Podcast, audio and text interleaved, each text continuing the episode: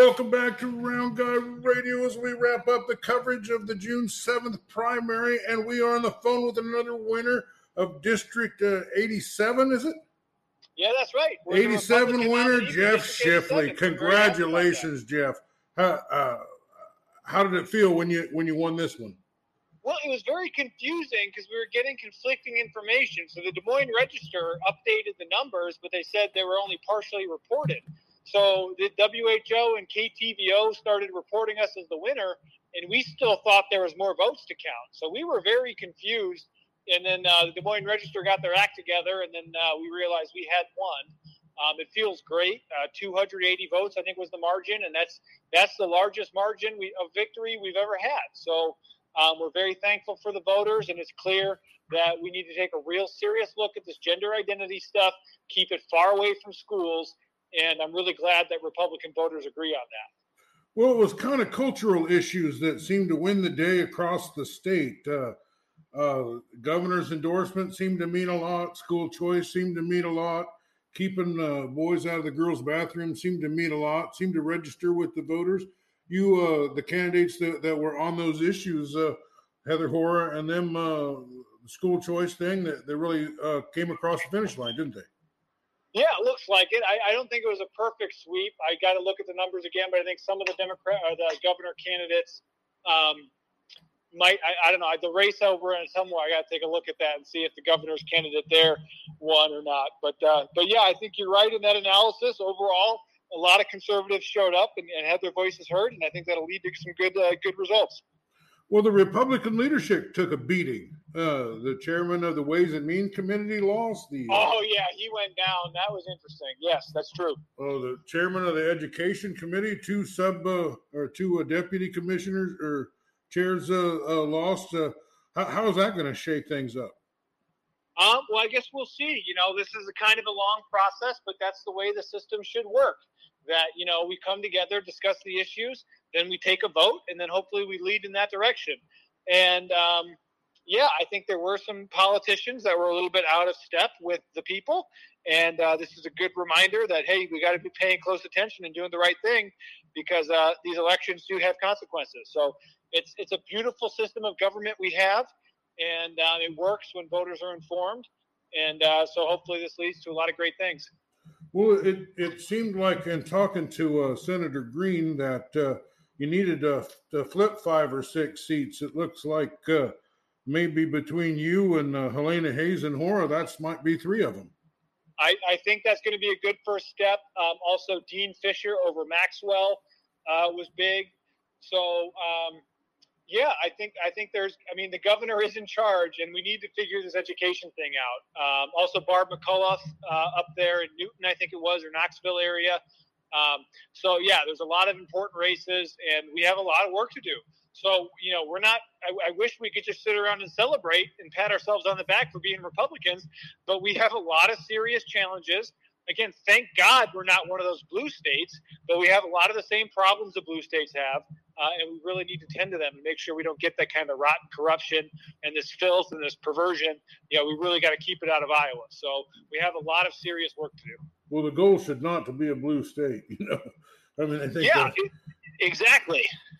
You know, I mean, I just I don't want to lead the the you know be a leader in crime and and uh, just terrible economies and you know we're we're you know I think we took a stand uh, today. Uh, I think uh, we sent a message that uh, you know old fashioned morality is still a, a, a winning ticket, isn't it?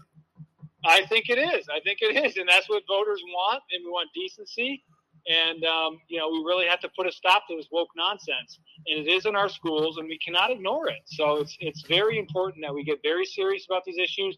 We recognize um, just what's at stake. I think a lot of people don't yet. They think that oh, these problems, you know, they don't understand how serious it is. That's kind of my biggest concern and my biggest criticism of some of my colleagues. Um, that hey, this really and it's like Lenin said, you know, you get one generation of kids, you turn them into communists, and then before you know it, you've got a real big problem on your hands. And that's that's what's happening before in front of our eyes. I mean, we, have had they have drag shows in the Ankeny High School. Um, it never should have gotten this far. The fact that when I say drag shows don't belong in public schools, and somehow that's a controversial statement. That's absolutely absurd. So um, we have a lot of really important work to do. You know, you and Helena Hayes, uh, uh, you know, you had this pretty much black and white, right and wrong uh, kind of message about these kind of issues. Some of you, not maybe so much your opponent, but some of the other opponents had had kind of a nuanced position on that. You know, but it, it, that that nuanced uh, position didn't seem to really. In fact, outsiders seemed to carry the day over the the insiders, didn't they? Yeah, and then even the insiders that survived, the incumbents, they had some pretty close races. So I think everyone needs to watch. I mean, obviously Grassley won overwhelmingly, but even the fact that he had a primary challenger that draws, you know, 20% of the vote or whatever, that's going to hopefully force him to pay more attention to his right wing. And um, I don't know if that'll make him second guess some of his votes on the Ukraine stuff or the or the infrastructure bill, but you know, hopefully, I mean, hopefully that's just the approach we take. There's a lot of room for improvement. Um, I want the thing I, I, most want people to realize is that this is a very um, difficult time in our nation's history, and these challenges they're going to be with us. So um, while voting Republican is a great first step, it is only step one and um, we have a lot of work to do beyond that. And we just we cannot be naive at kind of what we're up against and just how serious these things are. I mean, even going door to door, we've already been hearing about folks that are really feeling the squeeze from the price, of, you know, price of food, price of fuel, all that. So, um, you know, things are going to get a lot worse, and, and we have to meet up and, and respond to these challenges. So, yeah, it was a hard fought victory. You you really I don't know how much money you spent in uh, fuel, but you you really drove uh, you drove all over the district, didn't you? Yeah, we. I mean, it, it does affect, especially trying to door knock on some of those old country roads. And I made the mistake too. I'll leave my car running uh, sometimes, and so I had this bad. Uh, there's been a couple of times where you know, you leave your car running with the AC on. We had some really tough 90 degree days in, in the first couple weeks of May. I don't know if you guys remember that, but I, I did make the mistake of I would leave my car on with the air conditioning running, and I'd end up talking to a voter for 30 or 40 minutes, and before you know it, you burn through a quarter tank of gas. And uh, so we really need to keep an eye on that uh, to make sure that we are making full, efficient use of our resources. You know, God has blessed us with so much, whether that's food or energy or friendship or just our peace. You know, we really need to uh, make the most of everything we have, especially this waste. Um, and that's what's so interesting is uh, these inflation challenges and these shortages, these supply chain issues. They're going to force us to become more resourceful. They're going to force us to adapt. And even as you know, as hopefully as the price of food goes up, hopefully the amount of waste in the food system goes down. You know, that sort of thing. So, so um, I don't know what's going to happen. Frankly, I get very concerned uh, thinking about the future of our country. But that's why we all have to work together because well, we're only ever as strong as our ability to work together. Certainly challenging times, and while uh, uh, you, are celebrating a hard-fought victory right now, uh, I do believe you, you will have an opponent in the general election, won't you? Yeah, that's correct. Who who is that? His name's Mike Heaton. Okay. Well, yeah, I hope you. I. Uh, you have. He to... hasn't done anything to make me pay attention to him yet, but he was saying some pretty radical stuff. He was really defending this gender nonsense in the schools. Um, one of his supporters took it a, a, step way too far. They were supporting kids um, gender transitioning without parental oversight, but also without medical oversight as well, which is completely absurd. Um, so yeah, they're pretty far left Looney Tunes and we can expose them. And then again, have these discussions, take a vote, make a decision, make it clear we're not moving in this direction. This transgender stuff is over as far as I'm concerned. I've seen enough. Well, it's obvious, at least in the Republican primary, there's no appetite for it, is there? Not yet. I mean, well, I don't want to put anyone down. I mean, there, I did have some tough conversations with Republican voters this primary, and um, it's again, it's important we have the discussion and we make a decision and we build as much consensus as possible. I, I, I thought it would be a little more obvious, but I, I do have some tough times. You run into someone and um, they call them a Republican, but they take a different position. And sometimes you just kind of scratch your head a little bit and wonder what's going on.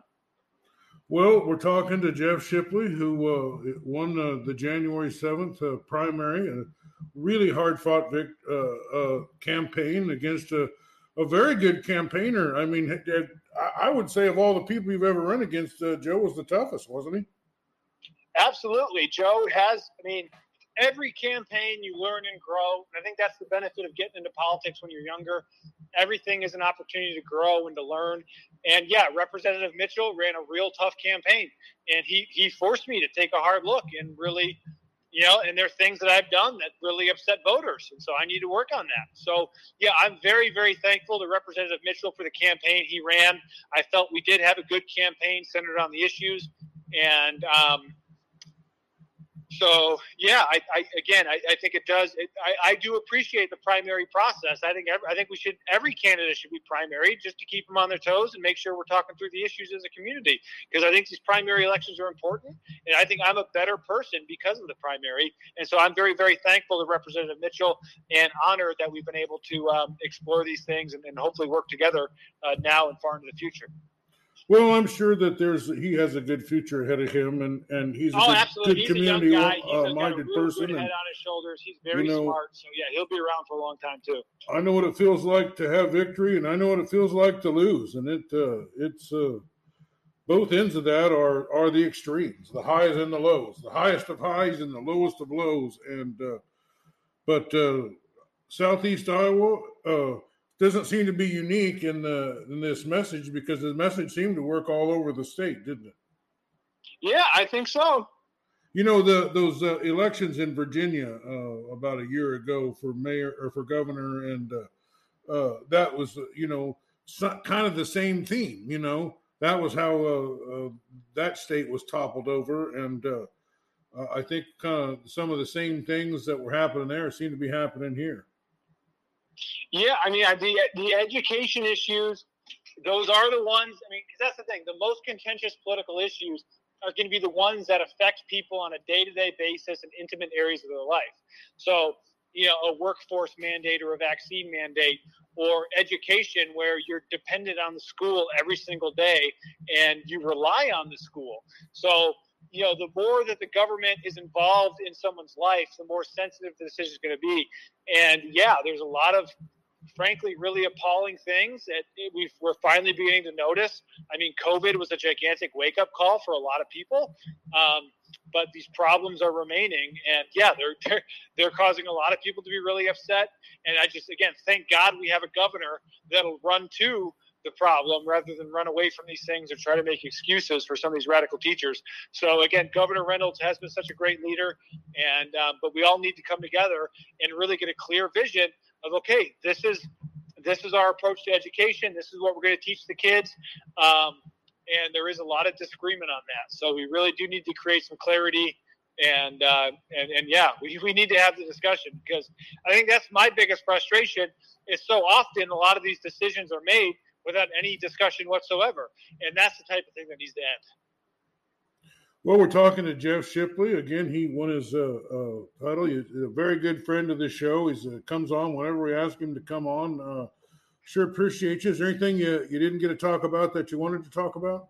Well, I think just how much I love Iowa and how much we love you and Round Guy Radio and just all the wonderful people that um, are caring about the issues and that show up and vote and take these things seriously because it is it is these voters these these primary voters we're the ones that are deciding the destiny of our state. It's a very important responsibility. And so this is not an honor. I mean i'm very honored but i, I don't take it lightly. You know this is the real start of the work and we need everyone to work together. So um, if you're down in fairfield please look us up. Please collaborate. We're the protect freedom committee protectfreedomiowa.com um, let's let's save our state, save our nation, and just God bless, God bless high information Republican primary voters, and Lord have mercy on everyone else. well, uh, you had a message, you took it to the people, and uh, and you wound up being the guy moving on. So, congratulations, Jeff. Amen. Well, thank you so much. I really appreciate your time. This is Round Guy Radio with news you can use that won't give you the blues, and thanks for listening.